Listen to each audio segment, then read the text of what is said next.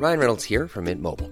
With the price of just about everything going up during inflation, we thought we'd bring our prices down. So to help us, we brought in a reverse auctioneer, which is apparently a thing.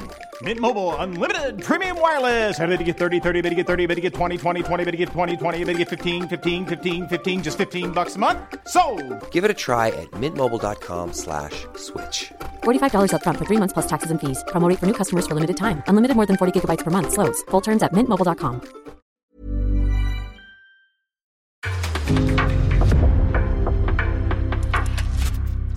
En podcast från Aftonbladet.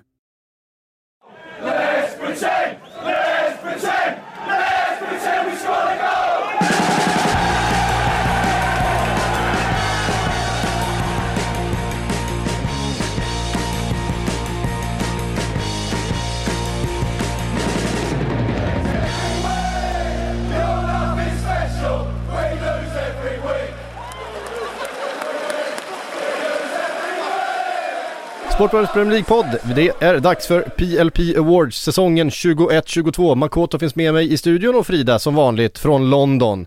Eh, tillbaks igen efter en snabb visit till Sverige. Eh, det var det ingen som hörde men eh, vi var några av oss som såg dig i alla fall. Bevittnade det. Ja, det är en, en eh, ovanlig syn i Sverige nu för tiden. Men eh, förra veckan hände det. Mm, det känns tryggt att vara tillbaks va? Eh, på, fa- Ja, det på fast mark. Det känns rätt skönt faktiskt. Där man, där man får mat av kompisars föräldrar eh, när man hänger på kvällen. Precis. Precis. Eh, vi ska inte prata det just här idag. Vi ska utnämna en massa spelare och tränare och lag och så vidare. Dela ut våra PLP Awards i vanlig ordning. Ska vi börja med att säga något om Champions League-finalen, Makoto? Eh, Ja, gratulerar. ja, eh, det... Jag har ju suttit och sagt i poddar innan att eh, Real Madrid kommer ju vinna den här finalen för att det är en Champions League-final som Real Madrid spelar. Och eh, den tesen håller ju alltjämt fortfarande. Liverpool spelmässigt är bättre laget i den här matchen eh, Skapar flest lägen, men Thibaut Courtois gör en helt, ja, magisk match. Ja, det är ju det är ju Courtois som vinner den här finalen. Eh, Ja. utan, utan tvekan är det så. Det är ju han som är den stora matchhjälten, han är bäst på plan. Eh, det är sällan man har sett en final med en så tydlig matchvinnare i ett lag faktiskt. Sen finns det ju också så här många Madrid-spelare man kan lyfta, men samtidigt är det Premier League-podden så behöver vi inte gå in för djupt på Madrids del av det. Eh, som som över, överträffar förväntningarna egentligen, typ Danny Carvajal som gör sin absolut bästa match för säsongen och varit ganska risig hittills annars. Eh, nej men det är Courtois som är matchvinnaren, Liverpool, ja vad, vad ska de göra på något sätt? Alltså det, de saknar ju udden i den här matchen tycker Ja, den, är den, som, alltså den som sticker... Fantastiska räddningar, det är ju, det är ju, Ja. det är ju, ja. Alltså Sadio Mané har ett, har ett fantastiskt läge i första Mm. som tippas i stolpens innersida liksom. Salas mottagning på den där långbollen när han Den är kommer till- Den är helt okej. Eh, och sen bakåt, Ibrahima Konate tycker jag ju är outstanding i den här matchen också. Han låser ju fullkomligt. Man, man lyckades faktiskt plocka bort Karim Benzema helt och hållet ur matchbilden. Eh, Och han, han tog för sig framåt. ja, det också. Helt plötsligt så drog han iväg på en Matip-löpning eh, som man inte har riktigt har sett tidigare. Eh, nej men det var, ju, det var ju en bra final, det var ju väldigt mycket problem runt omkring såklart. Eh, Vi, alltså det har skrivits jättemycket, pratats jättemycket om det. Eh, franska myndigheter eh, fortsätter ju att eh, inte imponera kan jag tycka i efterspelet heller. De vägrar ju se eh, sin del i någonting medan alla rapporter från marken, från arenan eh, pekar på en och samma sak, att det var ju ett organisatoriskt liksom bara misslyckande som låg till grund för allt det här och, och resulterade i eh, urartade scener eh, runt arenan. Mm. Ja, Jag fick ju lite flashbacks då till EM-finalen förra sommaren som också hade sina problem som påminde om dessa, eh, sett till då vad man har hört från de som faktiskt var på plats, just det här hur det liksom nästan blir som en flaskhals när alla människor trycker på och att det är folk utan biljetter som, som tar sig in och att polisen i detta fall, det var väl skillnaden jämfört med EM-finalen. För att under EM-finalen så såg man inte skymten av någon polis egentligen utanför arenaområdet. Och här verkar ju polisen ha betett sig på ett helt horribelt sätt om man ska tro alla de här mängderna vittnesmål som ändå finns både från alltså Liverpool-supportrar men också Real Madrid supportrar.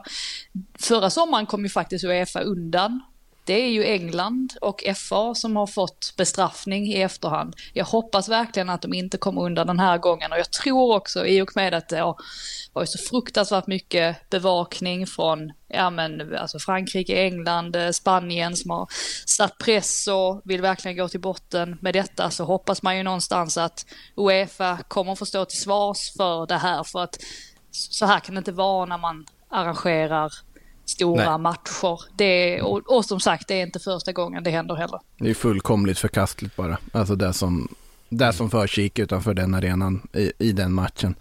Eh, vi får väl skänka en eh, på en liksom mer positiv ton eller liksom eh, skämtsam ton. Man vill skänka en tanke till Camilla Cabello också som var väldigt besviken att många fans, på, de som hade tagit sig in på arenan då, sjöng sina lags hymner under hennes uppträdande som hon hade kämpat så hårt för.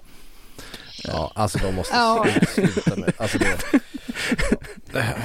helt, helt, helt På tal om någonting som inte var så väl ja. tajmat heller kanske. Ta... Nej men precis, ja men exakt, fingertoppskänsla Camilla, snälla. Mm, precis, det var, det var lite Det var inte läge. Inte riktigt. Det handlar kanske inte riktigt om dig här just nu. Äh, eh, men, det, ja. var, det var intressant uh, påpekande efter det i alla fall. Ja, eh, det om det. Eh, Real Madrid tog sin trettonde, fjortonde, fjortonde det är helt sjukt. 14 Champions League, eh, vem är tvåa på den? Är det Milan? På sju. På sju. Och sen är det Liverpool på sex. Ja, så är det väl. Och mm. det innebär nu att den spanska sviten av vunna finaler mot icke-spanskt motstånd är uppe på, vad är det, 17 eller 18 raka finaler i Europaspel tror jag? Nej, helt, helt rubbat. Det var väl Liverpool som var senast, ja. när man slog alla väst tror jag, i Uefa-cupen 2001.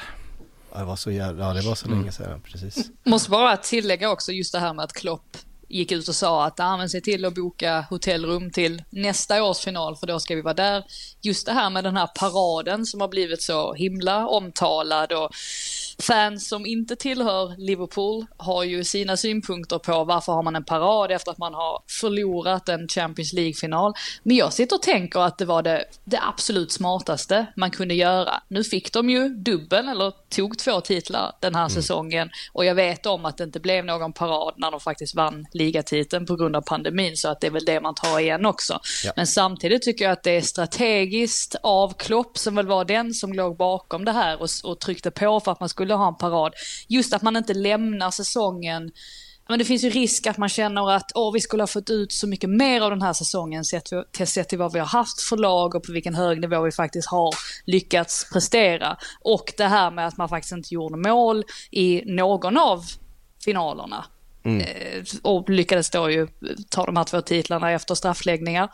Jag vet inte, jag, jag, tror att det är bra för, för Liverpool som, som helhet. Jag att man faktiskt det. får ha den här avslutningen. Ja, jag tror också det. Man skickar, man skickar hela supporterbasen, man skickar alla spelarna framförallt iväg på semester med en känsla av ett jävla party. Fan vad bra det här mm. blev. Vad, vad, kul vi, vad kul vi hade. Sista man minns är hur jävla kul vi hade. Och dessutom för spelarna, för det var ju också tydligt att ah, spelarna var kanske inte superpeppade när bussen lämnade. Vilket man kan förstå. Eh, det, finns, det finns någon bra bild på Salah när han sitter och ser lite såhär, mm, ja whatever, ut i början och sen, du vet, sen dyker en halv miljon människor upp och det är liksom helt galet. Och det är klart man rycks med och det är klart att spelarna också känner, fan vad jävla häftigt, vad vi lyckades ändå, kolla vad glada de här människorna är, det är det här vi tillhör. Eh, det här, jag tror att det betyder så otroligt mycket för spelarna att känna det här kärleken och det här stödet och eh, det är bara att titta i sociala medier, alltså orden som används av en, ja men en Thiago som har vunnit, fan mig allt som går att vinna eh, i sin karriär, han har varit överallt och spelat för jätteklubbar. Hur han uttrycker sig runt den paraden och liksom, eh, Jordan Henderson sa, det här trodde jag inte igår men idag var en av de bästa dagarna i mitt liv. Eh, ja. samtidigt, så, samtidigt så tycker jag ju dock att man, man får inte ha synpunkter då på att Everton-supportrar stormar planen när de säkrar kontraktet. Nej, alltså jag, jag, det man kan ha synpunkter ja. på där är ju, är ju, saker som händer på planen eh, när man stormar den. Eh, det är väl snarare det. Sen, alltså, det har ju varit en större diskussion om just planstormningar, men det är klart att ja, Everton ska... Ja, men det var inte det jag menar, utan nej. jag menar glädjen. Ja, den är ju helt given. Det är klart att de ska, det, det är klart, alltså den, jag skulle säga att glädjen på den läktaren, alltså den förlösande vid 3-2 eh, på den ångestläktaren är en av de starkaste liksom, upplevelserna från hela den här säsongen eh, Evertons liksom glädje, den här totala euforin att fan vi löste det liksom. Eh, för att det var, det var rätt negativt på de där läktarna veckorna innan. Innan vi Ja, släpper... det, är det, jag, ja, det är det jag menar, att det liksom, glädje är ju alltid positivt Ja. tycker jag i alla Ja. fall. Sen, sen förstår jag att man kan ha olika, olika åsikter beroende på vilket lag det handlar om. I, och där just med glädjen så måste väl jag förtydliga i och med att man har varit ute och skrivit några rader som kanske vissa Liverpool-fans har reagerat på. Eh, där man var väl lite frågasättande så måste jag förtydliga att det är ju inte supportrarnas uppslutning som jag överhuvudtaget kritiserat eller liksom glädjen över att ha vunnit en kupptitel och vad det betyder för, alltså de har gjort en fantastisk säsong. Men det konstiga blir då absolut såklart, spelarna kan inte stå där och bara se tjuriga ut när så många fans har samlat kring dem.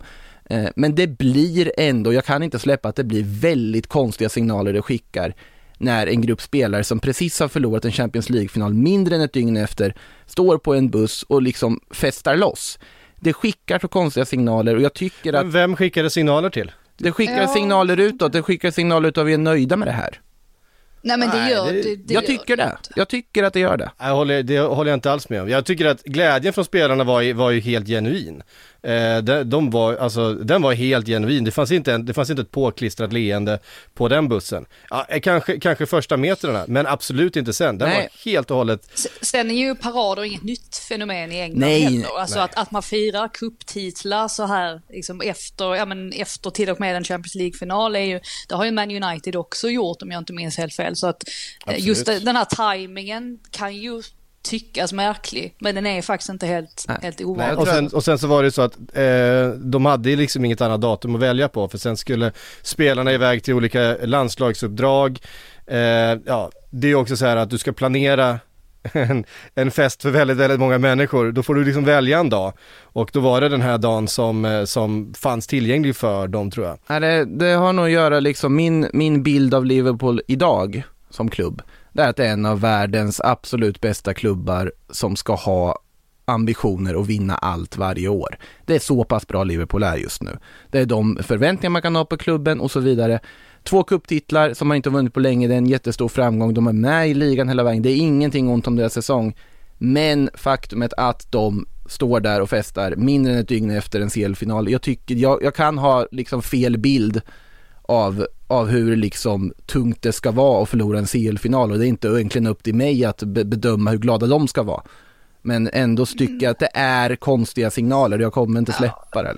Jag tycker, jag tycker att det är, det, det är liksom, jag tycker inte man ska fokusera så mycket på spelarna i det här fallet utan mer på supportrarna och liksom vad det då kan, kan ge inför nästa säsong. För att det här är ju inte, det är inte slut på något sätt. Är, man, man konkurrerar med Man City i ligan, världens förmodligen allra bästa lag. Ja, det, Real Madrid har väl en del att säga till om det, men vi kan väl vara överens om att Man City i alla fall är, eh, ja, troligtvis är världens bästa lag. Och ja, visst, en förlorad Champions League-final och den borde man ju faktiskt ha vunnit. Man kunde ha vunnit den. Nej, jag vet inte, jag, tror- jag tror bara att, eller jag tycker att det är smart sett Ja. till att eh, man förbereder sig inför nästa säsong och go again. Liksom. Ja, och den enda signalen som jag tror att Klopp bryr sig om det är signalen från spelare till supportrar och från supportrar till spelare och från mellan spelarna och, och honom. Alltså det, eh, och där så är jag inne på precis som du Frida att jag tror att det var, det var väldigt smart och det, det, då skakade man av sig där. Då gick man in i semestern med en känsla av att vi är, vi har bra stämning.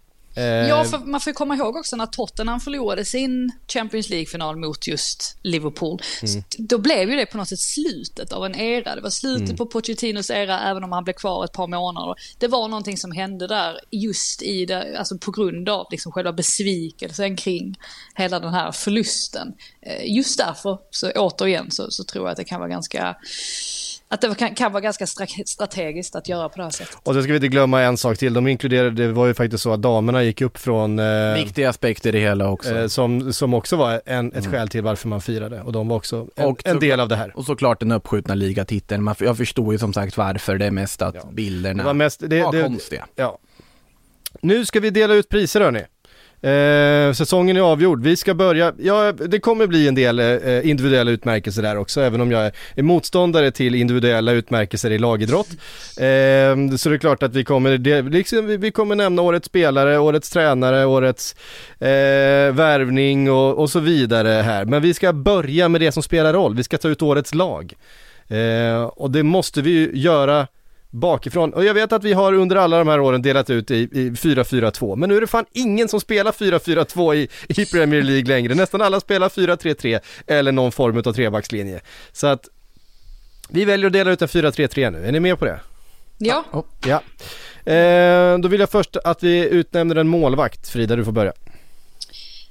Oj, eh, jag har ju varit, eh, alltså egentligen är det inget jättekonstigt val, men jag tror kanske att vissa kommer reagera på det. Och det är ju min favorit då, José Sarr, mm. som jag har valt i mål. Och eh, anledningen är ju helt enkelt att alltså dels hur han kom från Olympiakos förra sommaren för ja, men en småsumma och skulle ersätta Rui Patricio då som hade varit så extremt stabil under sina säsonger och lyckats faktiskt överträffa honom rent statistiskt. Jag tycker bara det är väldigt, väldigt imponerande. Och enligt Opta så har ju José förhindrat nära sex mål fler jämfört med den näst bästa målvakten i Premier League och det är ju David de Gea. Och eh, Ja, alltså det, det är egentligen bara en sak som skulle tala för att jag inte skulle ha valt honom, men det är att han faktiskt har förorsakat en hel del straffar. Men till hans försvar så har många av dessa varit rena försvarsmissar snarare än hans, än hans egna misstag. Så att nej, jag går med José Sa. Ja, och jag satt och funderade mellan just José Sa och eh, David de Gea. Eh, utan att egentligen komma till någon slutpunkt. Alltså de Gea, det han har gjort för United Eh, med att räddat kvar dem i matcher, räddat, hållit ner siffrorna i vissa matcher till och med också.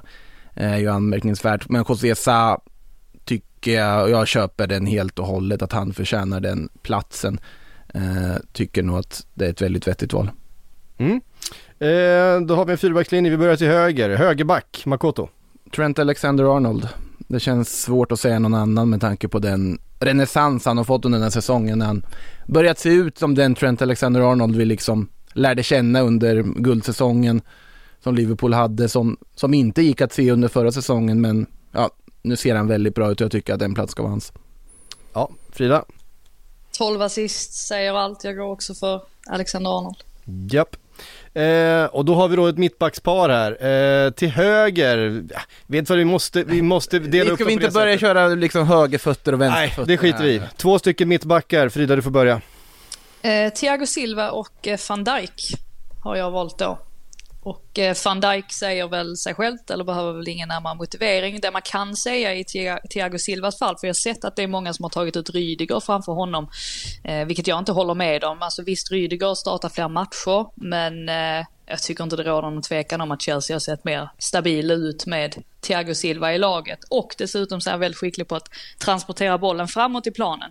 Jag tror det bara är Laporte, Matip och möjligen Ruben Diaz som har gjort det flera gånger den här säsongen. Så därför väljer jag Thiago Silva. Mm. Jag är ju en av dem som håller Rydiger före Thiago Silva då naturligtvis. Det är ju så att han är på väg till Real Madrid såklart. Nej, naturligtvis inte på grund av det, utan sedan tidigare har jag hållit Rydiger ja, högt uh, i anseende. Uh, Virgil van Dijk håller jag med om, men sen är jag nog ändå inne på, tittar lite på och funderar om inte Aymeric Laporte skulle kunna platsa i den där fyrbackslinjen. Alltså sett till hur han spelat upp sig den här säsongen, lyft... Ruben Diaz? Ja, Ruben Diaz också absolut. Det, det är lite hugget som stucket mellan dem där också tycker jag. Har inte varit lika bra som förra säsongen får man Nej. säga. Nej, och det är just det att Laporte har ju ändå petat Stones, gått in, tagit den där platsen. Det talar för att ge honom den eh, positionen där. Jag tycker ändå City-försvaret har ju varit ramstarkt som bara den och jag tycker på något sätt att de kanske borde ha en plats men Ja, och sen om man då skulle ta något annat då är det ju Rydiger jag hamnar på men uh, mm, som sagt, det, det alltså det är svårt, mittbackar tycker jag är en väldigt svår position att ta ut för det är ju liksom hela kollektivet som ska fungera. Det är ju så. Och det gör det väldigt svårt att välja en och säga den har varit bäst. Eh, det går ju att titta på liksom bara så här Christian Romero när han fått vara skadefri i mm. Tottenham, men absolut, det är för kort, kort tidsspann att ta ut honom i ett lag till exempel. Eh, nej men det, det är en svår fråga, jag hamnar nog ändå på van Dijk, Laporte i mitt huvud. Ja, sen är det ju alltid så här lag som, som spelar i, eller spelare i liksom Manchester City eller Liverpool, alltså de som Ah. har jättemycket boll. Jag menar, en, eh, vi kanske ska nämna en Joel Matip i den här eh, diskussionen Absolut, också. absolut, absolut. Eh, men jag menar, eh, Dan Burn i Newcastle, han har varit otrolig sen han gick dit, han var väldigt bra i, eh, i Brighton före dess. Men det är klart, han har en tuffare uppgift. Eh, de spelar mycket mer med, eh, ja, de blir utsatta för eh, väldigt mycket mer försvarsarbete än vad en, eh, men, ja, det blir på ett annat sätt. Vad, liksom. vad tog vi ut för backlinjen när vi skulle ta ut det här laget utan Liverpool och City eller utan Big Six senast? Det var väl den Ja, Dan Burn måste den, varit alltså det hade ju varit mysigt att ta med den Burn. Ja. Eh, ja, Ja, men han är väl en bubblare då? Han är en bubblare. eh, nej men det, det, jag menar bara att det är ju alltid svårt, att, Mm. det är därför jag inte gillar eh, att, att ta ut. Eh, men nu gör vi det ändå, det här är ändå sån där, vi, vi kommer till att men ett lag. van Dijk är vi överens om. Ryan Reynolds here from Mint Mobile. With the price of just about everything going up during inflation, we thought we'd bring our prices down. So to help us, we brought in a reverse auctioneer, which is apparently a thing. Mint Mobile unlimited premium wireless. Ready to get 30, 30, bit to get 30, bit to get 20, 20, 20, bit to get 20, 20, bit to get 15, 15, 15, 15 just 15 bucks a month. So, Give it a try at mintmobile.com slash switch. $45 upfront for three months plus taxes and fees. Promo rate for new customers for limited time. Unlimited more than 40 gigabytes per month. Slows. Full terms at mintmobile.com. Van Dijk, Van Dijk får vi Mm. vara överens om. Vad ska vi ha som sista då? Vad säger du Syk? Eh, ja men jag får väl ha en utslagsröst eh, då. Ja, men då, då, då stoppar jag ändå, jag håller nog med Frida där, jag gillar Thiago. Han, han bidrar också med en, har bidragit med en del viktiga mål under, eh, under eh, hösten framförallt. Och sen så bara det, hans senioritet, hans lugn, hans eh, rutin har eh, varit otroligt viktig för eh, ett Chelsea som ju har svajat lite under säsongen men när, när Thiago har funnits där så har det liksom sett mycket bättre ut. Eh, Så att vi, jag kan, jag, jag, jag skickar min utslagsröst på Thiago. Så ska vi till vänster, vänsterbacken. Joao Cancelo.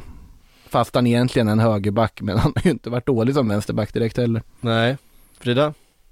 Ja, Jag har ju valt en spelare som potentiellt kan tillhöra Man City i framtiden. Och det Ah, är ju vet- förstås Kukureya. Ja. Har ju faktiskt eh, skapat fler målchanser den här säsongen än vad Andy Robertson och Cancelo har gjort. Så eh, nej, jag, jag tyckte, det var, tyckte det var lite roligt också att välja någonting annat. Jag har väldigt mycket Man City-spelare på andra positioner så att eh, det fick bli Kukureya. Lägger mig platt, kör Kukureya. Ja, ja, jag, jag kände det också direkt. Eh, Vi ska ha en defensiv mittfältare. Rodri. Ja, Rodri utan tvekan. Ja, han har ju liksom klivit in och gjort den där platsen till sin i, i Manchester City. Det, det är ett, ett signifikant kvalitetsdropp nu när Fernandinho har kommit in i de matcherna han var tvungen att göra det. Eh, Rodri, Rodri har varit eh, fantastiskt och, och bidrar ju med, med, eh, med mål dessutom eh, då och då eh, från den positionen och ja, fantastiskt bra. Ska vi ställa två stycken åttor framför honom då? Eh, någon slags tvåvägs. Jag, Man, vi får inte spela Kevin De Bruyne som falsk nia va? Nej vi kan inte spela Kevin De Bruyne som falsk nia i det här 4-3-3, han ska, Så in, att han ska in någon- på mitten. Så att någon av Thiago, De Bruyne och Bernardo Silva måste bort. Ja så är det. Ja, alltså jag har ju gått helsittiskt som eh, De Bruyne, Rodri och Bernardo Silva kan jag ju meddela då. Mm. Mm. Sen är ju Thiago, vill man ju ha in i den elvan på något sätt. Med tanke på vad han faktiskt har gjort med det här Liverpool-laget. Sen tycker jag, håller jag ju med om att den hel cityska mittfältet känns också väldigt rimligt samtidigt. Rodri ska vara där, Kevin De Bruyne ska vara där, Bernardo Silva ska egentligen vara där också så att det blir väldigt svårt att få in Thiago. Men nu sitter vi ju här med den här 4-3-3 formationen som vi unisont kommit överens om. Så är det. Och jag får inte spela Kevin De Bruyne som falsk nia. Eh, jag säger eh, De Bruyne, Thiago, Rodri. Och då faller det på mig igen. Men nu är det ju bias i och för sig. Ja det är ju absolut. Ehm... Ja men det Ja, är jag ju, tycker ju de Bernardo varit... Silva har varit så bra att det känns, det känns jobbigt att, utelämna honom. Ja det, det, det förstår jag. Du, det, du hade en som årets spelare Frida så att Ja precis. Nej vi kör, eh, du, jag, jag gick på ditt spår förra gången då med Thiago. Eh, så då, stå, då säger jag Thiago igen. Oj, vad- oväntat att du säger Jag Thiago. sä- säger alltid Thiago. Oavsett vad. Eh, nej men okej, då kör vi Bernardo Silva då. Okej, ja, ja. Ingen om sa det- något, vi var om det, om det ska vara på det viset. Ingen, om det ingen vara sa det. något. Till höger i anfallet. Men gud. Ingen sa något. Eh, eh, Nej men jag kände, gått på. ja, Ja, men jag kände. Frida du var mer, du var mer tydlig och du velade mer Makoto, då blev det Bernardo Silva. Till slut var det det så är jag så kände. det funkar. Okej. Så jag, fick det jag ska vara. låtsas vara mer tydlig än vad jag är då. Till höger, i- Men, eh, till höger i ja. anfallet. Ja, Salah. Ja. Ja, precis. Ehm, central anfallare. Det är ju det, vem, vem vill man ha där? Harry Kane har varit ganska bra. Jag tycker inte dock, Han är ju kanske inte sin allra bästa säsong. han har inte varit Eh, årets elva bra, Nej. tycker inte jag. Ja, Jag har ju valt Harry Kane och Hong Min Son, båda två. Jag tycker egentligen att eh, Son har förmodligen, nej han har varit Tottenhams bästa spelare den här säsongen totalt sett. Jag tycker att Harry Kane har spelat på en helt otroligt hög nivå nu under våren. Och att det inte riktigt finns någon annan som jag desperat vill ha in på den positionen. Så därför har jag gått, gått för honom. Alltså om Diogo Jota hade fortsatt på samma sätt som han har gjort det under hösten. Då Ja, hade men nu han, har ju men till nu har han ju inte gjort det, så att då är det ju inte Nej, riktigt högt. Mané har egentligen plockat hans Ja, Ja, det har han gjort. position precis, där. precis. Det är ju det.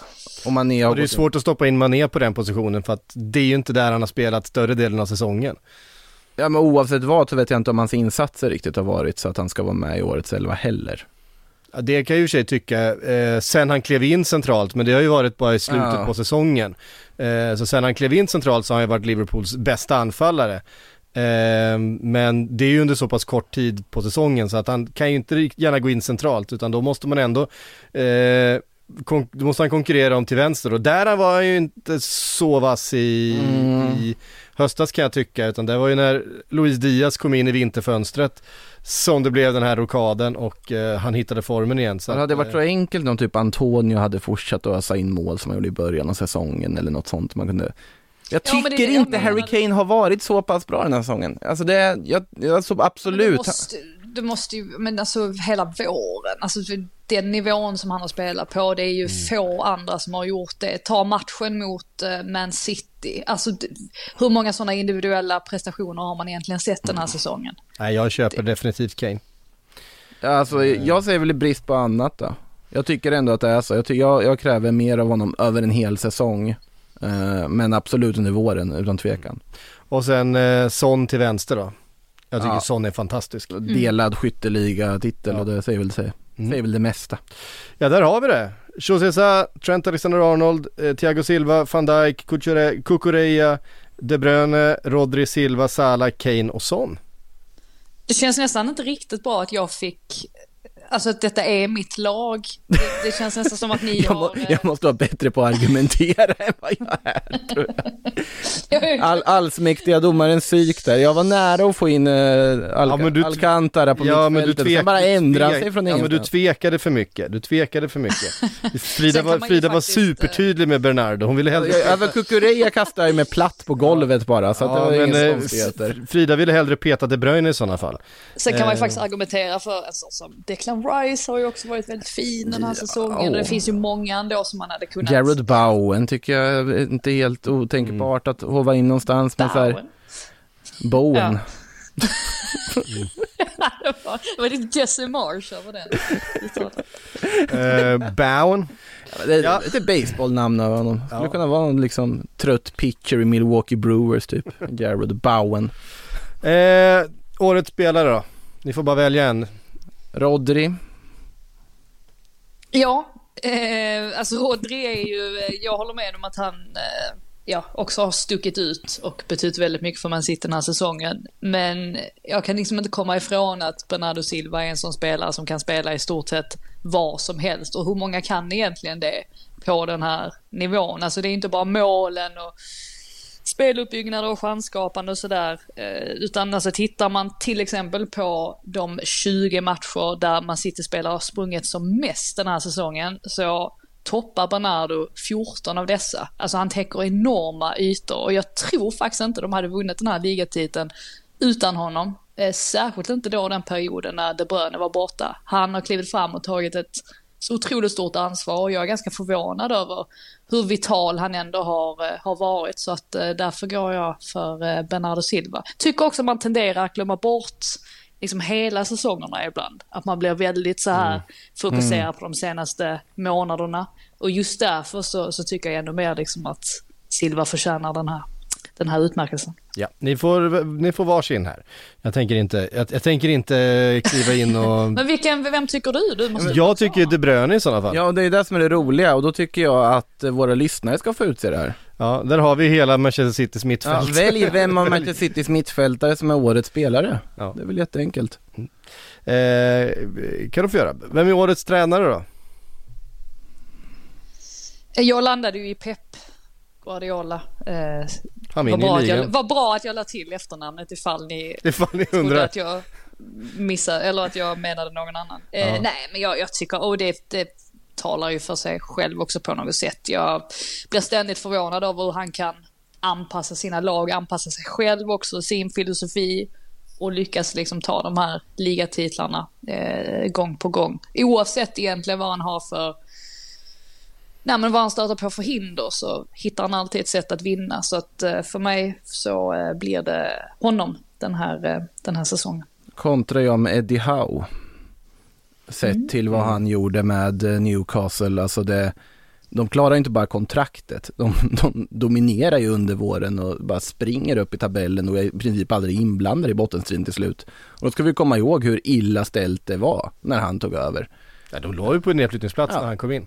Så att, Alltså det, det enda som tar, tar bort från, jag, jag Mm. tycker också jättemycket om Eddie här och, och tycker att han har gjort ett, ett jättebra arbete och är ju uppenbarligen en, ett mycket bättre val än vad Steve Bruce någonsin var. Men han fick också in, de gjorde också ett Ja. fantastiskt januarifönster Ja. som har Så- bidragit så väldigt mycket till att de har hängt kvar. Bland annat då Dan Burns som vi redan har pratat om, mm. Gumaraj och så vidare och så vidare. Även om Gumaraj han gick inte in och spelade direkt visserligen, men, Men jag menar att de här Så viktig han var när han väl, Ja. när han väl kom in. när han och- väl börjar få starta matcher, ja. Ja, eh, och eh, liksom hade landat i, i den stan. Det, är- det, är inte, det är inte helt lätt att bara dyka upp i Newcastle och Det börja har vi leverera sett, det har vi sett i gamla goalfilmerna, det tar ett tag. Det tar, det tar några en, scener. i, en, en bottenstrid. med, Så det tar inte, det tar inte från någonting som Eddie Howe har gjort. Jag bara menar Nej. att han har fått ganska mycket hjälp också här under Men det, det har ju också varit då ändå upp, det gör ju uppdraget på ett sätt, det går ju att se det på det sättet, men det går ju att se det som att han också lyckats få ihop det här väldigt fort. Att det är väldigt mycket nya spelare som plötsligt inte känner varandra, men en helt ny tränare också som ska in och att det ändå klaffar så pass fort. På så pass Smarta kort tid. värvningar också. Verkligen, ja. Alltså Chris Wood kanske inte levererar så mycket i Newcastle, men han försvagade ju Burnley i alla fall. Och då var det ju väl investerade pengar på så vis. ja, men, och samtidigt så behövde de ju få in en, eh, Ja. en, en referenspunkt i boxen Så var det. när, eh, när Callum Wilson var skadad. Så att, Mm. eh, han fyllde en funktion, eh, även om han inte Ja, gjorde så många tri- mål. tri- Trippier har vi ju glömt till och med. Ja, han spelade har ju så varit lite liksom. Mm. Taget har ju varit jätteviktigt. Ja, att, men Trippier lyfte ju Emil Kraft, det är ju inget att snacka om. ja men det gjorde han ju Mm. faktiskt. Ja, precis. Någonting Ja, ja, det hände ju där. Emil Kraft som gör sin bästa säsong i, i Newcastle-tröjan, det måste vi väl ändå säga. Ja, det tycker jag. Ehm, då kommer vi till, det, till precis Men vad, det här vad då. valde vi då? Ska vi ha en var här också? Ja, det, ni får, ja, från och med nu så tänker jag inte, så tänker jag inte bråka, ni får säga precis vad ni vill. Eh, Pep och How, det är så tråkigt att bråka, man får tycka vad Vi man vill. bråkar inte, vi diskuterar. Eh, årets värvning, vi börjar med sommar. Årets sommarvärvning inför den här säsongen. Jag har ett par eh, alternativ, den ena är eh, Ramsdale i Arsenal kom in. Jag tycker Arsenal överhuvudtaget kanske, Ben White absolut, det tycker jag, det var en bra värvning eh, men Tomiyasu var ju en, eh, ett riktigt fynd verkligen. Eh, och Ramsdale har ju också förbättrat eh, den positionen avsevärt för Arsenal. Eh, alltså jag tänker utifrån också vad vi tagit ut som årets elva så är väl José Sa och Kukureya väldigt bra kandidater till att vara Årets, årets värvning också. sommarvärvning. Ja, verkligen. Vad säger Frida? Mm, ja, men jag väljer mellan dem också. Landar nog ändå i José Sá för att det var svårare, eller det borde ha varit, eller det skulle vara svårare att ersätta Rui Patricio eh, och tycker han gjort det formidabelt så att det får bli eh, José Sá för mig. Mm. Och vi har nämnt en massa vintervärvningar här. Det var ju Alltså vi har ju aldrig haft ett vinterfönster där så många värvningar slår väl ut som det har Nej, varit. Vi, vi pratar om Newcastles värvningar, vi, eh, alltså Tottenhams värvningar funkar jättebra. Vi har eh, Eriksen i Brentford, vi har Luis Diaz i Liverpool. Alltså nästan varenda januarivärvning bara satt där den skulle. Anwar. El Ghazi. Ja, Nej, jag vet. Nej. Vissa undantag kan jag ja. Om vi tar årets vintervärvning tycker jag faktiskt ändå man hamnar på Dejan Kulusevski. Alltså, alltså som han bara har länkat ihop med Son och Kane och så självklart han har varit liksom assistkvoten, hur han har trivt den här klubben. Han går på liksom lån med köpoption sista sekund. Det kändes som att det var desperat men det visade sig vara ett superdrag för alla parter. Eh, så jag hamnar på det igen.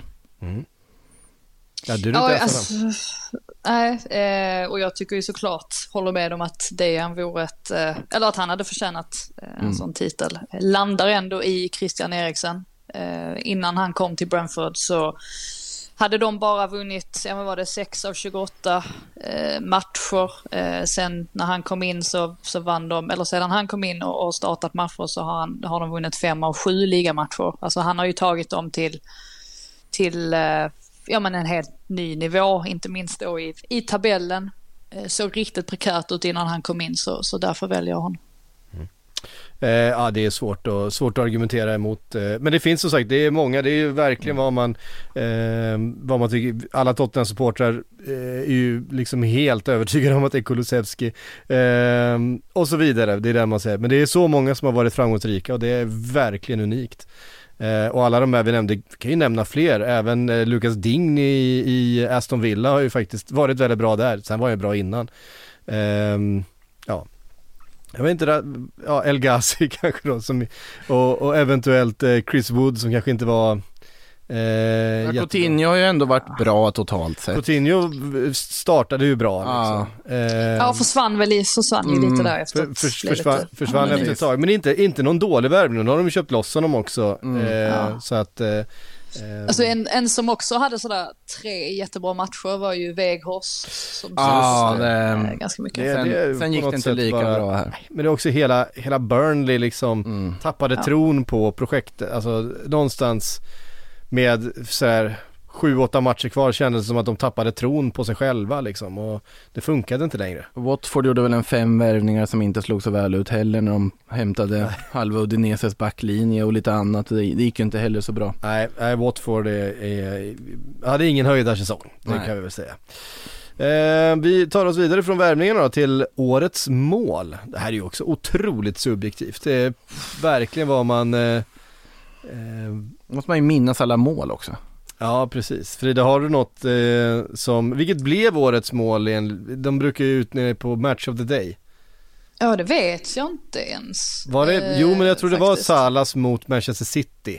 Ah, Okej, ja, men det var ju väldigt fint. Eh, jag landade ändå i att jag tycker jag har sett så otroligt mycket fina mål på Stamford Bridge den här säsongen, men tänker ju välja då Hakim Ziyech briljanta fullträff mot eh, Tottenham. När- Då när han tar emot bollen till höger strax utanför straffområdet, drar till med vänstran, curlar in bollen i bortre krysset. Jag satt liksom i perfekt skottlinje också, eller vad man säger. Så jag såg hela bollbanan.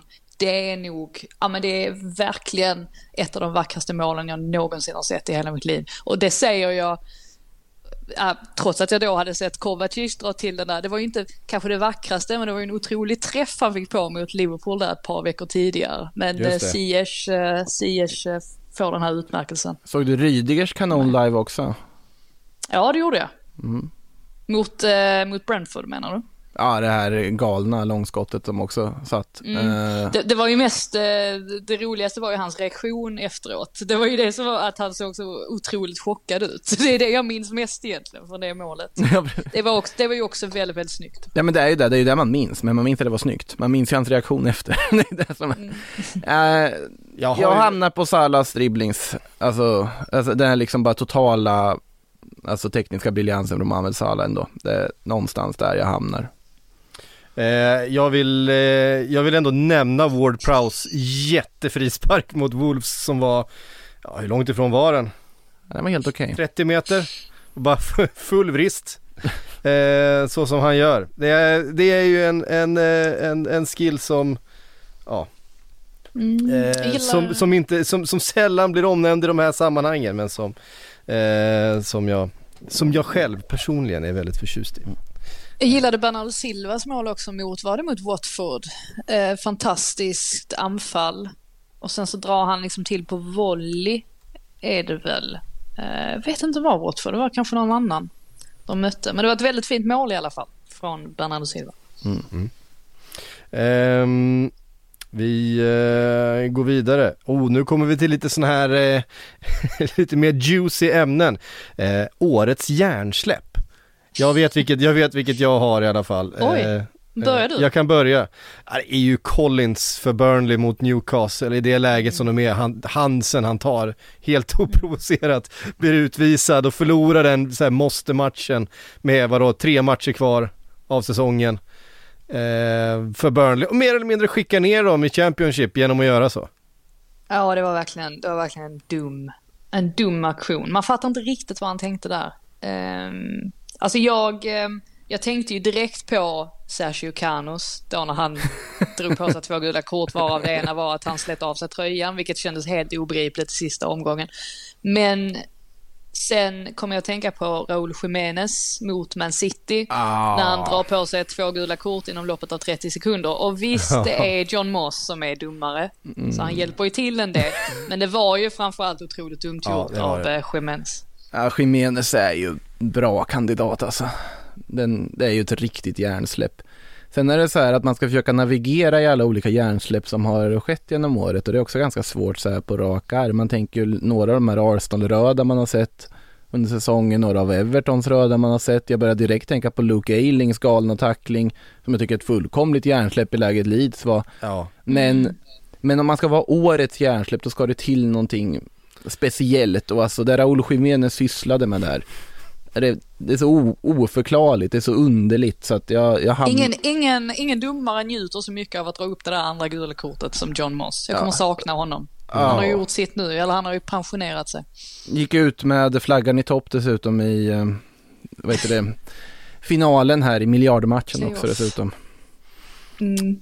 Ehm, ja, det är, ju- han är en av tre klassiska domare vi, vi eh, säger tack och adjö till. Eh, lite sådär, lite, lite magsurt tack för lång och trogen tjänst. Det är, som det alltid är till en domare. Inte men, men, men Mike Dean kommer man ju sakna. Ehm, Ja, McDean. Mest där- av alla. Han, han kommer jag absolut att sakna, det kan jag säga. Mm. Ehm, och sen är det Atkinson också va? Som eh, lägger pipan på hyllan. Eh, och John Moss. Eh, det, ja. Jag ska, vi, vi, håller, vi, vi, vi, konstaterar bara att de kommer inte finnas med nästa säsong. Och, och nöjer Nej, oss men med det. att, att John, men ändå att John måste lyckas avsluta på det sättet han gör också. Men det är, jag tycker inte riktigt att det är hans fel. Jag tycker mer främst att det är Paul Teni. Alltså Paul Teni ska ju inte sitta i ett varum. Så, nej, nej, så det, det, det, har vi ju såklart det är förstått den här så. säsongen. Såklart. Årets fiasko hörni. Det här, nu finns det, det finns ändå några att, att, att välja mellan. Eh, jag har en, en kandidat. Alltså vadå, tänker du en match nu eller? Vad som helst, vad som helst. Men, årets fiasko för mig är tillsättningen av Ralf Rangnick. Det var så, det var ett läge där man skulle få in äntligen en, eh, någonting annat. Man skulle förändra situationen efter Solskär. Eh, man skulle right some wrongs. Och in kommer Ralf Rangnick och allting blir egentligen sämre. Han plockas in i tron om att han är någon sorts, liksom ska ha sportligt ansvar för rekryteringar och sånt. Får ta på sig en träningsoverall, ställ dig där och sköt laget och så sköter vi det andra. Sen när han då efter säsongen ska gå in i sin roll som rådgivare och faktiskt tillföra den kompetens han har, äh, då får han lämna. Ehm, Nej, jag, jag håller med, för jag satt ju direkt och tänkte på den där Brighton-matchen för United, för jag tycker att den är någon sorts bottenmärke för, med all respekt till Brighton, det är ett bottenmärke för den här United-säsongen. Det går att prata såklart att lyfta storförlusterna mot Liverpool också såklart, de svid, svider nog mer på så vis, att det var mer på spel i de matcherna, men att förlora på det sättet de gjorde mot Brighton, som det såg ut i den matchen, det är liksom, det är inte okej. Men ja, det ingår ju i Ralf Rangnick-utnämningen, så att jag är helt enig på den. Ser, ser jag en enda person till som påstår att det var bra att anställa Ralf Ragnik för att man då blottade problem i ledningen så kommer min hjärna koka över. För att, ja, ni vet precis vad jag tycker om honom. Ja, jag, ty ja, det, jag tycker det är ett fullständigt, ja, det är ett fullständigt haveri. Det är mycket som är haveri i Man United, men det finns väl ingen som kan påstå att han är en bra fotbollstränare. Han är ju ingen fotbollstränare alls. Det är precis Nej. som du var inne på där Makoto, att han, mm. han kom dit där i tron att han skulle ja, men peka på en massa spelare och värva in dem. Uh, ja, nej, det var, jag fattar ingenting. Jag vill ändra ja, min punkt. Eh, nominering till årets tränare till Jan Lars Sobotka. jag är Lokomotiv Moskva. ja. ja, det är, så, det är så mycket som har gått fel egentligen. Alltså Manchester Uniteds säsong, det, de gör ju sin sämsta säsong poängmässigt på, eh, på över 30 år. Eh, så det är klart att... Ja det värsta, det är inte poängskörden som är det värsta, men det är hur det har sett ut på vägen till poängskörden. Det är ju det som är det värsta.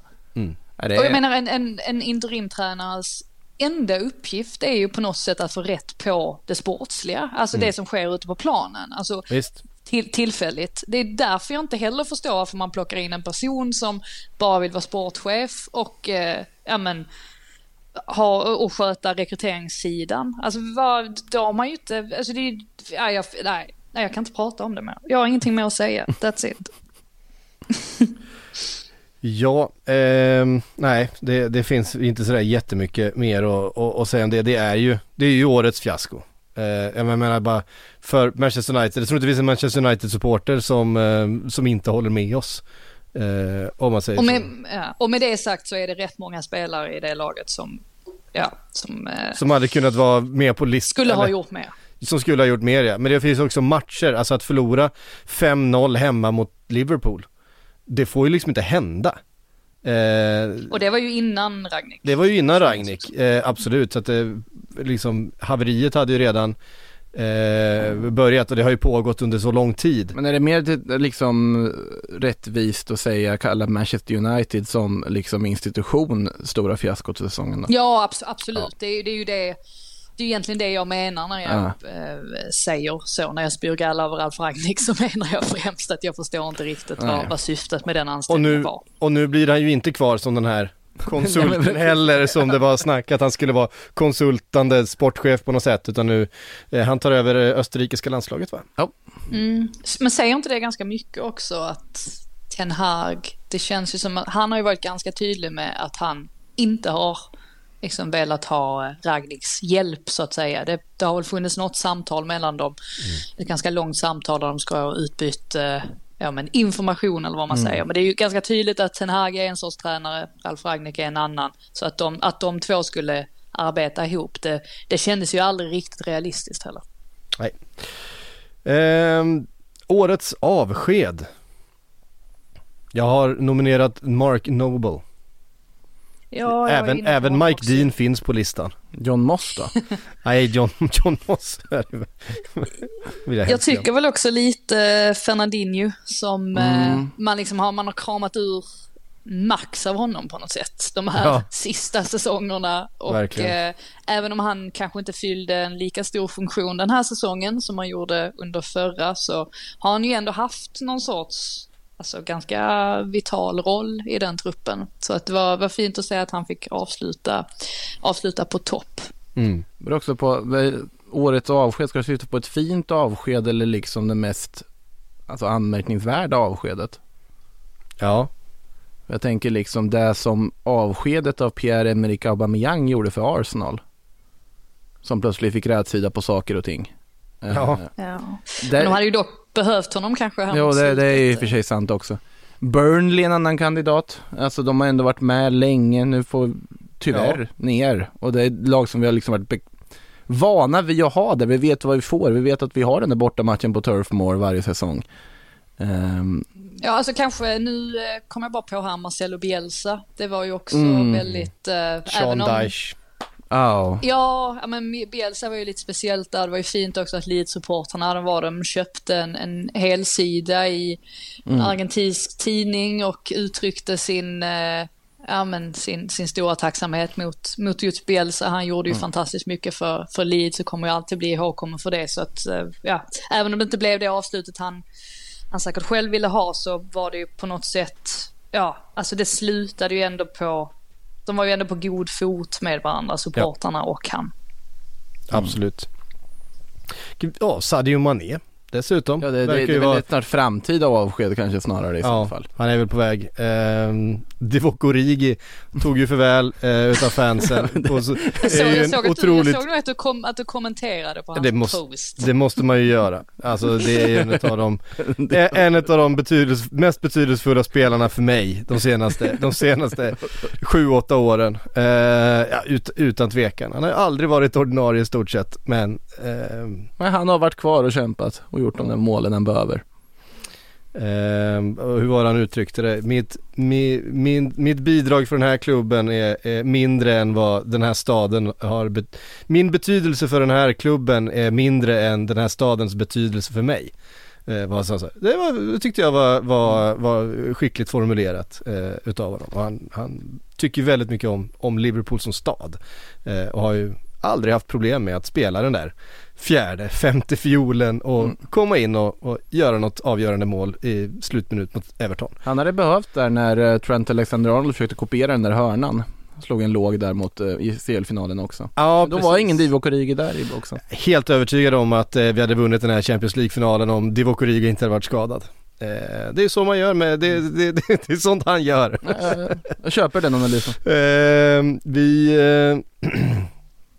Eh, på andra änden då, årets genombrott, årets nykomling. Vad säger vi där? Ja, jag har suttit och vridit och vänt och tänkt och kommit fram till att det finns ju vissa spelare som startade väldigt starkt, alltså som Jacob Ramsey, Aston Villa. Mm. Och som sen kanske inte höll i den där formen mm. över hela säsongen. Och då känner jag väl ändå att, ja men, får man lov att säga Jerry Bowen som ju ändå har han har ju ändå tagit kliv på något sätt den här säsongen jämfört med förra mm. och blivit väldigt, väldigt viktig, alltså viktigare än Antonio egentligen i West Ham. Mm. Så jag... Eh, tycker ändå inte att det är riktigt ett genombrott. Nej, jag, jag förstår. Det, men, det tycker jag också. Annars hade jag nog, alltså, en Tino Livramento var jag väl också mm. inne på lite mm. grann, men så var ju inte han lika framstående nu under våren och åkte ju dessutom på en väldigt allvarlig skada. Mm. Eh, I övrigt så kan inte jag komma på sådär jättemånga konkreta, men ni kanske har fler förslag. Conor Gallagher. Conor Gallagher eh, jo, har jag med. Drewsbury Hall i ja, Leicester. Det där tyck, alltså då tycker jag alltså genombrott, jag tycker att Jared Bowen ändå liksom, det är lite av ett genombrott, den liksom markanta kvalitetshöjning som han har haft under den här säsongen. Mm. Eh, ja, det är en av lyssnarna som har skickat in också, den mest förbättrade spelaren. Eh, där skulle han ju kunna ja, ingå. Så att han skulle kunna ingå där. Eh, mm. Det är svårt att säga. Eh, alltså jag tycker Martinelli har haft ett genombrott den här säsongen också på ett sätt. Anthony Elanga. Anthony Elanga, absolut. Jag tycker faktiskt att Anthony Elanga är ganska, eh, ja, alltså att, att, han är där och, och snuddar också på det. Mm. mm. Definitivt. Uh. Kanske mer individuellt då än Ja, ja betydligt mycket mer individuellt annat. än kollektivt naturligtvis. Men... Ja, jag tänker liksom alltså hur stor inverkan har haft Man United egentligen? Ja, kanske inte jättemycket, men ja. alltså rent individuellt så har han ju verkligen, eh, mm. verkligen fått ett genombrott. Mm. Ja, då ger vi det till Elanga. Ja. Nu, nu, nu tar du beslut. Ja, nu fattar jag beslut. Eh, vi måste öka på takten lite här. Vi har fått en massa eh, förslag ifrån eh, våra lyssnare såklart också. Eh, bland annat då från Jonathan Alfons som skriver, han har två förslag. Nej förlåt, jag har glömt en. Jag har glömt en kategori. Årets intervju. Oh, finns ju bara en ohotad va? det finns ju bara en och det är Lukaku. Med Sky Italia. Det är ju Eh, Klass. Ja, det, finns det, det, var, det var ett väg, eh, vad säger man, ett, ett, ett, ett vägskäl, ja. den intervjun. Ja, det får man verkligen han säga. Han sparkade sina rådgivare nu nyligen också för att han har tagit dåliga beslut med klubbar de senaste åren. Sen var det väl så att han gjorde den här intervjun bakom sina rådgivares rygg dessutom, så att ja. Intressant. Hans rådgivare hade ju inte fel i sådana fall med att det här var en dålig intervju att göra. det är helt, o, är det är helt Ja. osannolik intervju alltså. Ja, nej men för att Jonathan eh, skrev så här, eh, årets presskonferens, det kanske du har någon i, i bakhuvudet, men annars framförallt då den här årets mest förbättrade spelare, alltså inte som värvades inför säsongen, men som har förbättrats markant och där vill jag ju kasta in Jared Bowen i sådana fall. Mm. Mm. Håller jag med om. Har du någon presskonferens som har spårat ur Frida? Det, det har varit jävligt städat känner jag. Ja men man har, nu har jag inte fun- fått fundera ju så det, man kanske kommer Nej. på, de enda jag minns nu på sistone är ju Jesse Marsh eh, presskonferenser som jag varit helt bisarra.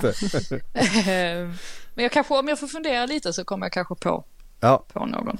Eh, Fredrik Gustafsson vill att vi ska skita i att prata om haveriet till Watfords säsong men ändå nämna att de slog det fantastiska nutmegs-rekordet, alltså flest antal Ja. tunnlar ehm, och tog den titeln Emmanuel, PSG. eh, Emmanuel Denis Mm. var det väl som gjorde flest nutmegs den här säsongen. Ganska förvånande då att se den statsen.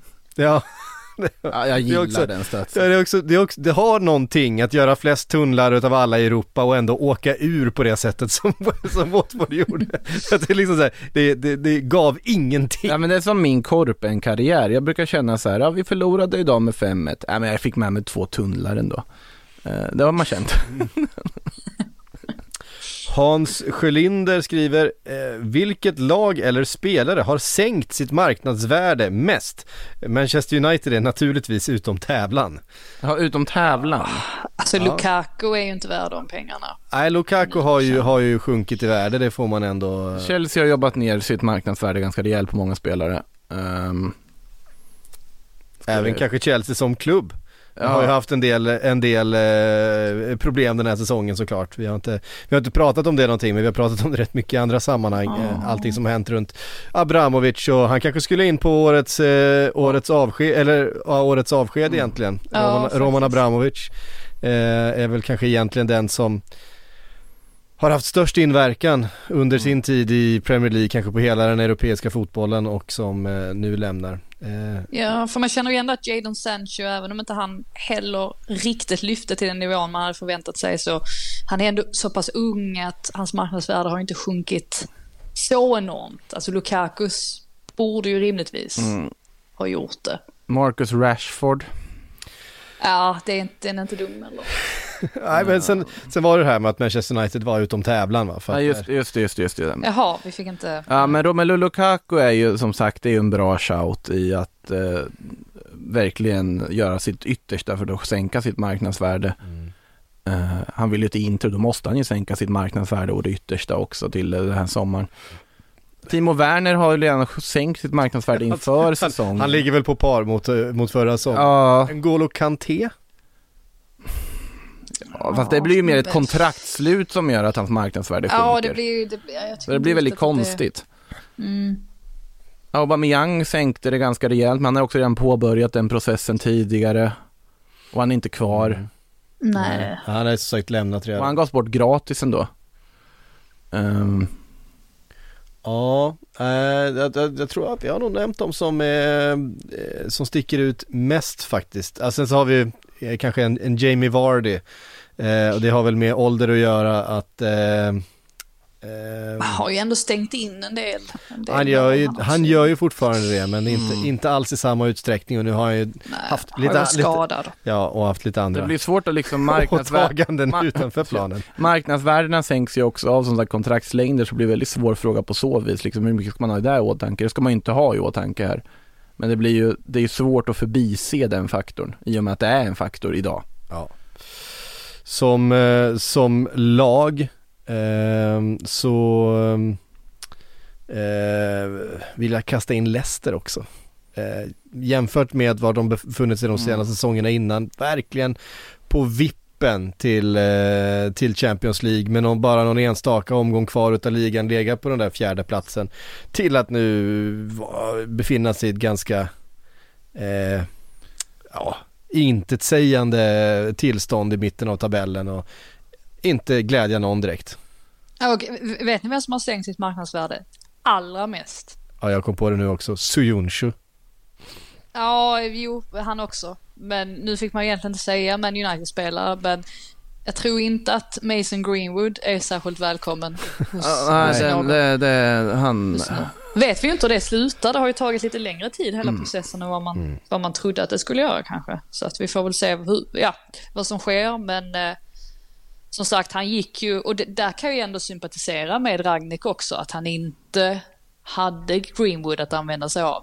För att fram tills allt det här inträffade så var ju Greenwood faktiskt riktigt bra. Eh, Så att det var ju en försvagning av, av truppen också får man ju tillägga. Kurt Zuma har ju också haft Ja, en. det är väl PR-värdet Ja, han- sänkte. Ja, Ja, för han har ju varit briljant efter det ju. Alltså, och har ju gjort, liksom, ja men han har ju gjort, alltså, ja men vissa insatser där som har varit, eh, ja men som verkligen har varit framstående eller vad man säger. Alltså Ja, visualisera den, eh, analysen alla har velat göra men ingen vågat yttra. Kurt har faktiskt varit Nej, nej, men briljant. jag, jag, är såklart, jag tror inte att man behöver säga att man är emot eh, nej, nej, nej. eh, vad säger man, eh, våld i hemmet samt våld mot eh, djur. Mm. Men eh, man får ju ändå säga att Kurzuma har ju inte tagit så mycket stryk av det rent sportsligt i alla fall. Inte, inte vad det verkar. Eh, Anton Rundsvik eh, skriver så här. Årets omskolning. Eh, han nämner några stycken. Mané till striker, Joey Linton till central mittfältare, Havertz till striker. Någon Havertz mer? Striker är väl ingen omskolning? Ja, lite grann. Ja, alltså han gör ju allt, höll jag på att säga. Mm. Ehm, Ja, jag tycker ju Joey Linton har varit Newcastles bästa spelare. Så att jag Ja, alltså och den är ju den är ju också klart mest markant Ja. ju. Ehm, att, eh, att Mané, han har ju spelat nia tidigare också. Kai Havertz är ju en anfallare som kan spela på alla positioner men, men att Joey Linton går från den positionen Mm. som han faktiskt kom ifrån och vad som han värvat till, till att bli en eh, nästan sittande central mittfältare. Ehm, Alltså, ja, jag håller med om den. Sen, sen måste jag säga att det är anmärkningsvärt för mig som ändå följt La Liga tidigare att det har funkat för Brighton att ha Marco Correa i en trebackslinje. Det är helt sanslöst. Det, det går inte ihop i min bok att han ska kunna funka där. Och det har det gjort. När han har fått spela på den positionen. Så det är också ett alternativ. Sen har han varit wingback också, liksom längre upp och funkat bra där med. Eh, Granit Xhaka till vänsterback. ja det funkade väl sådär. Nej. Ja, alltså det har han ju spelat förut också. Ja, ja, för sig, ja det är sant. Men, ja. Ehm, eh, ska vi se här. Det var ju skönt att vi inte fick säga Dejan Kulusevski till wingback i alla fall i slutändan. Ja, det är, Ja, i vissa, i några matcher Nå- bara. några matcher, Några. det kan nog bli mer nästa säsong också ska du se. Ehm, Jesper skriver så här, årets mest bizarra domarinsats kan vi väl ge den gode Oliver när han visar ut Martinelli. Ehm, Ja, det värre ju. och nomin- det, då är det någon som fyller på här på Twitter med Harry Kanes uteblivna utvisning efter glidtacklingen på Andy Robertson. Ehm, Det var Porteni, var det inte det? det var Paul Tierney, ehm, tror jag. Jo. Eller var det Kevin Friend? Ehm, Nej, men det var väl han som satt i, ja det var han som satt i varummet. Det var ju Porteni som var ute på planen. För det var ju, han konfronterade ju, eller Klopp konfronterade väl honom efter, efter, eh, efter matchen. Jag har ju i så fall en annan kandidat också, men det är ju också lite mer varummet då när Everton inte fick straff med sig i mötet med Man City. Just det. Och, eh, ja, Det Lampard rasade. Ja, vi har pratat ganska lite om Everton. De är ju snuddar på årets eh, fiasko. Ja, det är, ja, Rafa Benitez är väl också där och petar. Rafa Benitez och, och eh, Evertons, Evertons sportsliga ledning är ju, är ju faktiskt inte långt bakom. Nu, rädd, nu räddar de ju kontraktet med två omgångar kvar. Mm. Men eh, så som det såg ut och det, liksom agerandena i januari eh, när man säljer Lukas Ding, sparkar sportchefen och sen eh, sparkar tränaren och ja, det, alltså allt haveri som hände där under några veckor eh, Ja, det är inte, vore det inte för att Manchester United hade gjort det de gjorde så, så hade de, i vilken annan säsong som helst hade det varit årets, årets fiasko. Ja, eh, Viktor Falkenström skriver eh, en, en topp 10 eller topp 5 spelare som ser mest besvärade ut av att vara på planen. Egna nomineringar för att klargöra kategorin. Pepe i Arsenal ser ut att vara gråtfärdig varje gång han är på plan och Richarlison ser alltid ut som att frugan meddelat honom att hon varit otrogen. Han, han, är, han ser så arg ut, Richarlison. är en väldigt bra Ja. kandidat. Jag tycker väl att Sadio Mané är en kandidat här också, för han ser verkligen aldrig glad ut att vara på fotbollsplan heller. Ja, men han är väl mer neutral ändå? Ja, jo i och för sig, Richarlison ser ju allmänt tjurig ut, ja, Richarlison ser ut som den här arga emojin liksom. konstant. Ja. Eh, och sen Jordan Pickford, varje gång han har gjort en räddning. Varje gång han har gjort en räddning så ska alla skällas ut. Det tycker jag är roligt för han, han blir på något sätt så full utav adrenalin av att göra den där räddningen att han, han måste få utlopp av det. Så att han, oavsett hur försvarsspelet har sett ut, så fort han har fått göra en räddning så ska alla ha en utskällning. Ehm, men det tror jag för sig inte att han, är, att han vantrivs med. Jag tror att han... Eh, alltså Richarlison är en bra kandidat, alltså han ser ut att vantrivas varje match och må, må riktigt dåligt. Eh, Fast han inte gör det, det är bara han ser ut, alltså liksom, Han rynkar ju liksom pannan hela tiden. Konstant. Ja, ehm, eh, ehm, ja. Det, jag kommer inte på någon annan riktigt. alltså Det är svårt, det är svårt att toppa hur, hur arg Alltså gäng, Richarlison gänget United, inte för att liksom slänga för mycket på dem än också, men de har inte sett så jätteglada ut under säsongen heller. Nej det har varit rätt, här, rätt Paul Pogba har ju inte direkt sett ut att vilja spela fotboll i år. Alltså, och Ronaldo är ju en sån som inte riktigt kan dölja när han tycker någonting är skrattretande dåligt. Ja. Som när de mötte Brighton och han skrattar när de släpper in tre, sitt tredje mål eller vad det nu är. Eh, Just för, alltså, av ren hopplöshet såg man ju. Ja, nej men det, det måste ju han också känna. Han har ju spelat i några bra lag eh, i sitt liv. Eh, några bra eh, generationer utav Real Madrid och dessutom i Manchester United i gång i tiden och även i det Juventus som spelade i var ju klart bättre än det Manchester United Han har ju upplevt några haverier också i sin tid, i de stora klubbarna ska sägas. Så är det ju. Ehm, Jonas Högberg har skickat in ett helt eh, ehm, eh, gäng med kategorier men årets Duracell-kanin är väl eh, en rolig och där vill jag ju slänga in direkt James Milner. Han, han, han fortsätter bara springa, det spelar ingen roll hur gammal han är, han bara fortsätter springa. Mm, jag tycker väl Bernardo Silva också kan nämnas där i så fall. Just det här med att han, han eh, täcker så mycket, så mycket ytor. Han har väldigt mycket energi. Antonio. Michael Antonio. ja, han har ju kanske i och för sig varit men det är inte så att han är hårt jobbande men det känns som att, jag vet inte. Yes, men där har vi det tror jag. Vi, eh, vi eh, rundar av våra, våran prisutdelning. Vi ska nämna, eh, in, före vi knyter ihop för säsongen så måste vi ha en snabb genomgång vad som har hänt. Vi säger välkomna till Nottingham Forest såklart. Ja, I eh, återkomsten efter decennier borta från den engelska högsta ligan. En av de traditionellt riktiga storklubbarna i engelsk fotboll tillbaks i, i Premier League. Eh, och med ett, med ett spännande lag och ett spännande projekt och en ehm, Ja, någonting som man ser fram emot och eh, nästa upplaga av Premier League blir en sån här, en, eh, en riktig för, för alla nostalgiker. Vi har ju nästan alla, eh, alla klassiker med tillbaks nu. Det, vi saknar väl ett Queens Park Rangers kanske och Blackburn Rovers Ja, och något- Sunderland och... alla får ju, alla får ju inte plats. Nej, men, nej, så är men, eh, men eh, eh, det är ett riktigt klassiskt lag som, som kommer tillbaka. Det är kul. Eh, Ja. Och det, det ser man fram emot. Vi konstaterar också att Sunderland är tillbaks i, i Championship, Frida. Ja, precis. Det är bara en sån sak. Jag tänkte bara tillägga det också med Premier League just att eh, nästa år, alltså om nu Nottingham Forest vill klara sig kvar också, känns det som att det kommer bli tuffare än någonsin för de tre klubbarna som åker ner nu, Norwich, Watford och eh, Burnley, det är väl ändå klubbar som man hade känt om någon av dem hade stannat kvar att ja men det laget kan vi, kan vi nog, eh, ska vi nog kunna, eller bör vi kunna klara oss eh, eller landa ovanför. Men nu vet jag inte. Det, det blir, eh, jag tror att det kommer bli riktig, riktig konkurrens nästa säsong och det är ju, det är ju bara kul. Alltså på förhand är det ju inte otänkbart att Fulham, Bournemouth och Nottingham åker ur. Eh, nej, eh, så är det ju.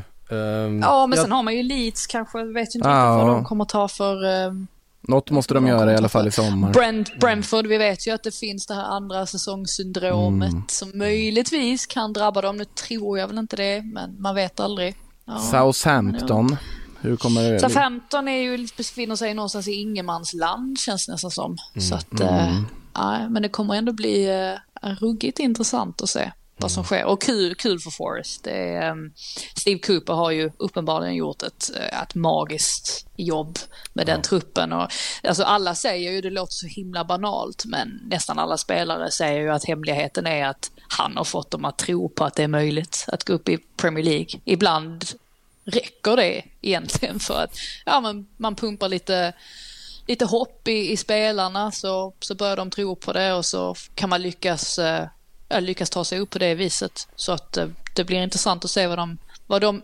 kommer göra nu över sommaren. Kommer de våga satsa lite eller kommer de köra en liten Norwich och ta det säkra för det osäkra? Det blir, eh, blir spännande. Mm. Eh, från Championship då så åkte Barnsley, Peterborough och Derby County till slut då, Rooney's Derby County trots Trots heroiskt insats så blev de där, det där poängavdraget för mycket för dem att bära och det blev det blev eh, relegering till League One eh, Wigan, Rotherham och som vi nämnde Sunderland då upp till eh, Championship. Kanske kan de börja en, en långsam klättring tillbaks till, eh, till Premier League Finns det Sunderland. några ekvadorianer kvar i Wigan? Ah, det tror jag inte. Ja, det vet jag inte. Måste jag kolla Eh, upp sen efter vi har slutat spela. Eh, är, Max Pow- är Max Power kvar undrar jag? Eh, Max det bästa namnet i, i engelsk fotboll, Max Power. Eh, han spelade i Wigan tidigare i alla fall. Han var kanske i Sunderland en vända också eventuellt. Finnsson jag tror att han spelar kvar. va? Ja, det gör han nog. Eh, Från League One åkte Gillingham, Doncaster, Wimbledon och Crew Alexandria. Eh, och från League 2, Li- Frida, Forest, Mm, Forest. Green, Forest Green vann League 2, eh, kvalificerades för League 1. Deras klättring, för de ska väl upp. Eh, de är väl inte nöjda med League 1 va? Det ska väl eh, högre upp i tabellen för Tappar de ju tränaren gänget. dock. Ja, men de har ju fått in en ny. Jag antar att ni har sett vem det är? Nej. Nej, det har ni inte. Det är Ian Bursnell av alla människor. Jaha! Så att eh, nu Vad har vi helt spännande. plötsligt en till Östersundskoppling inom engelsk fotboll. Ja, Det men, blir, eh, blir spännande att se, ja. Fint att någon med namnet Birch i namnet tar över Forest Green tycker jag också. ja, den är snygg. Den är snygg. Jag tycker den är Eh, otroligt svag men ja, vi kan... Nej, jag tycker den är bra. Även Exeter, Bristol Rovers och Port Vale eh, gick upp då eh, och Oldham, stackars Oldham, eh, som ju haft sådana enorma problem, eh, åker ur League 2 ner i National League. Gamla fina eh, Oldham som eh, har säsonger i högsta ligan. Eh, är väl en av, jag vet inte när det var ett lag med säsonger i högsta ligan som åkte ur ehm, Alltså ner i National League ja. senast. Ehm, men det händer ju inte så ofta men Oldham har ju dragits med enorma problem, eh, framförallt ekonomiskt och eh, nu blev det nedflyttning. Eh, helt enkelt. Oväntad genomgång här av hela ligasystemet i England och Ja, vi kan gå ännu längre men, eh, men vi, vi stannar där. Jag ville bäst, mest eh, nämna det. Jag ville få in Forest Green och, eh, Oldham. och, och, och Sunderland och sen får vi nämna Oldham då som, jag vet inte hur mycket Oldham-supportrar eh, det finns. Jag har faktiskt varit och sett Oldham på hemmaplan eh, eh, en Samma gång. Det är en eh, det är en, det, det är en riktig, det är en, ett riktigt, en plåtlåda till, till arena ute, ute på ett fält. Det är väl precis vad man Eh. förväntar sig att en klubb som heter Oldham ska ha. Ja det är liksom, det, alltså så som man tänker sig att Paul Scholes moderklubb, liksom hur det ser ut där han kommer ifrån och eh, eh, där de spelar. Allting ser ut precis som man förväntar sig. De har en uggla som loggar, det är ungefär allt jag vet. Ja, jag vet inte ifall du eh, fick höra det också när du var där, men när jag var där så var det en som sa till oss att, att det faktiskt skiljer i höjdmeter mellan målen, att det lutar, det lutar lite, lite mot hemma, hemmaklacken så att eh, lite fler gö- mål görs mot hemmaklacken än åt andra hållet. Han sa att det var en, en yard i höjdskillnad från ena till det andra målet. Eh, det, det är sån där information som jag väljer att inte kolla upp. Eh, Och man blir inte jätteförvånad heller. Nej, det, det, det, det, kan mycket väl faktiskt vara så. Ehm, en, eh, en, nu är det ju National League som kommer spelas där, när jag var där var det League One ändå tror jag. Eh, men nu blir det National League, men får ni chansen så, åk dit och få lite genuin eh, engelsk fotbollsupplevelse, det har de i överflöd där. Nu har jag pratat mycket. Eh, en, hel, en hel säsong har vi tagit oss igenom. Eh, tusen tack Frida och Makoto för den här säsongen. Tack alla ni som har lyssnat. Vi ja, verkligen. Tack alla som lyssnar. Ja, det ja. stort tack. Det finns så många som är engagerade också och hör av sig och, och har åsikter och sånt. Det, det uppskattas väldigt mycket. Mm. Ja, det, är, det är väldigt kul att göra det här och vi är tillbaka såklart till nästa säsong eh, med fler eh, Sportbladets Premier League. Fram till dess så ska ni såklart följa Sillypodden. Eh, vi kör så det ryker. Imorgon kommer nästa avsnitt, Makoto. Då har vi uppdateringar runt en hel del Premier League-spelare. Eh, att bjuda på och dessutom eh, missa inte eh, FAMPLY eller 5 plus som vi kallar den här, eh, våran podd om eh, damfotboll som eh, också kommer bevaka eh, e EM-slutspelet i eh, sommar. Eh, det får ni inte missa, det är, det är ju sommarens stora, stora fotbollshändelse såklart. Okay. Kan jag bara få nämna också att eh, Michael Owens eh, dotter ska vara med på Love Island? det är din stora. Hej, nu ska vi promota våra poddar. Fridas första tanke är, ja, det här måste jag få in. det här, ja, men alltså det jag får inte betalt av Love Island nog för att göra den här promotingen. Jag bara, det var bara tips. Ja, eh, utmärkt. Jag kommer inte följa det. Eh, men eh, men jag, jag, jag, förstår att du kommer följa det slaviskt Frida. Det är någonting som kommer vara, bli helt orimligt med det. Det är något som är jävligt orimligt med Michael Owen till att börja med. Hela hans uppenbarelse är, är konstig. Eh, men det är något med det där gänget som var i engelska landslaget runt millennieskiftet. Det är ju något med dem. Men det är, det är ju, alltså det Ja, nu kommer men det, det här med Michael Owen, han är från Liverpool, men det, han känns otroligt lite Liverpool. Han, han liksom, han väcker inga känslor. Eh, på något sätt. Han valde pengarna i Real Madrid och så gick han till Manchester United och han har väl liksom ja. liksom på något sätt redan ändå på något sätt besudlat sin Liverpool-gärning eller? Ja men det är också så här att han, jag vet inte, han, när han slog igenom var han ju enorm liksom, han var ju så fantastiskt bra som tonåring. Eh, men det är någonting med hela hans uppenbarelse som är liksom inte riktigt limmad. Det, det är en ganska sjuk tanke att han faktiskt vann Ballon d'Or. Han har faktiskt vunnit det, Ballon Det är någonting så. som man, det var sånt som skedde innan Cristiano Ronaldo och Lionel Messi dök upp i bilden att spelare som Michael Owen kunde vinna Ballon d'Or. Mm. Ja, eh, det är sjukt. Och nu ska hans dotter vara med i Love Island. Vilken grej. Eh, vilken, vilken grej. Eh, där har vi Fridas sommar. Hörde ni, tusen tack alla lyssnare. Vi hörs igen. Puss och kram. Ha en skön sommar.